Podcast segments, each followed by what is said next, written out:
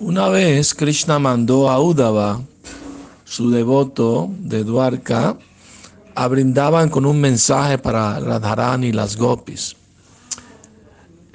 Entonces Udava se dio cuenta que todas las gopis estaban absortas en pensamiento de Krishna. Y entonces mientras hablaban con Udava de Krishna, olvidaban todo acerca de sus asuntos hogareños. Hasta se olvidaron de sí mismas. ¿ah? Y su absorción en Krishna aumentó mucho más. Una de las gopis, Radharani, estaba tan absorta en pensamientos de Krishna que de hecho empezó a hablar con un abejorro que estaba volando por allí y que trataba de tocar sus pies de loto, mientras eh, otra gopi hablaba con Udava, el mensajero de Krishna. Radharani tomó al abejorro como un mensajero de Krishna y comenzó a hablar con él de esta manera. Abejorro, Estás acostumbrado a ver la miel de las flores y por lo tanto has preferido ser un mensajero de Krishna, quien es de tu misma naturaleza. He visto en tus bigotes el polvo rojo de Kunkuma que estaba untado en la guirnalda de flores de Krishna, mientras él apretaba el pecho de alguna muchacha que es mi rival. Te sientes muy orgulloso de haber tocado esa flor y tus bigotes se han vuelto rojizos has venido aquí con un mensaje para mí. Estás ansioso de tocar mis pies, pero mi querido abejorro, déjame advertirte, no me toques.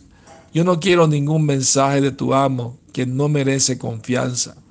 Tú eres el sirviente indigno de confianza, de un amo indigno de confianza. Mm.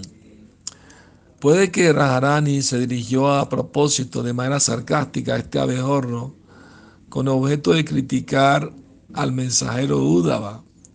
Indirectamente, Shrimati Radharani no solo vio que los rasgos corporales de Udava se asemejaban a Krishna, ella también indicó a Udava que era tan poco digno de confianza como Krishna mismo. Radharani quería dar razones específicas por qué no estaba satisfecha con Krishna ni con sus mensajeros. Ella siguió hablando con el abejorro diciendo, tu amo Krishna de tu misma calaña. Tú te sientas en una flor y después sacar un poco de miel, inmediatamente vuelas, te sientas en otra flor y la saboreas. Eres igual que tu amo Krishna. Él nos dio la oportunidad de probar el contacto de sus labios y luego se fue del todo.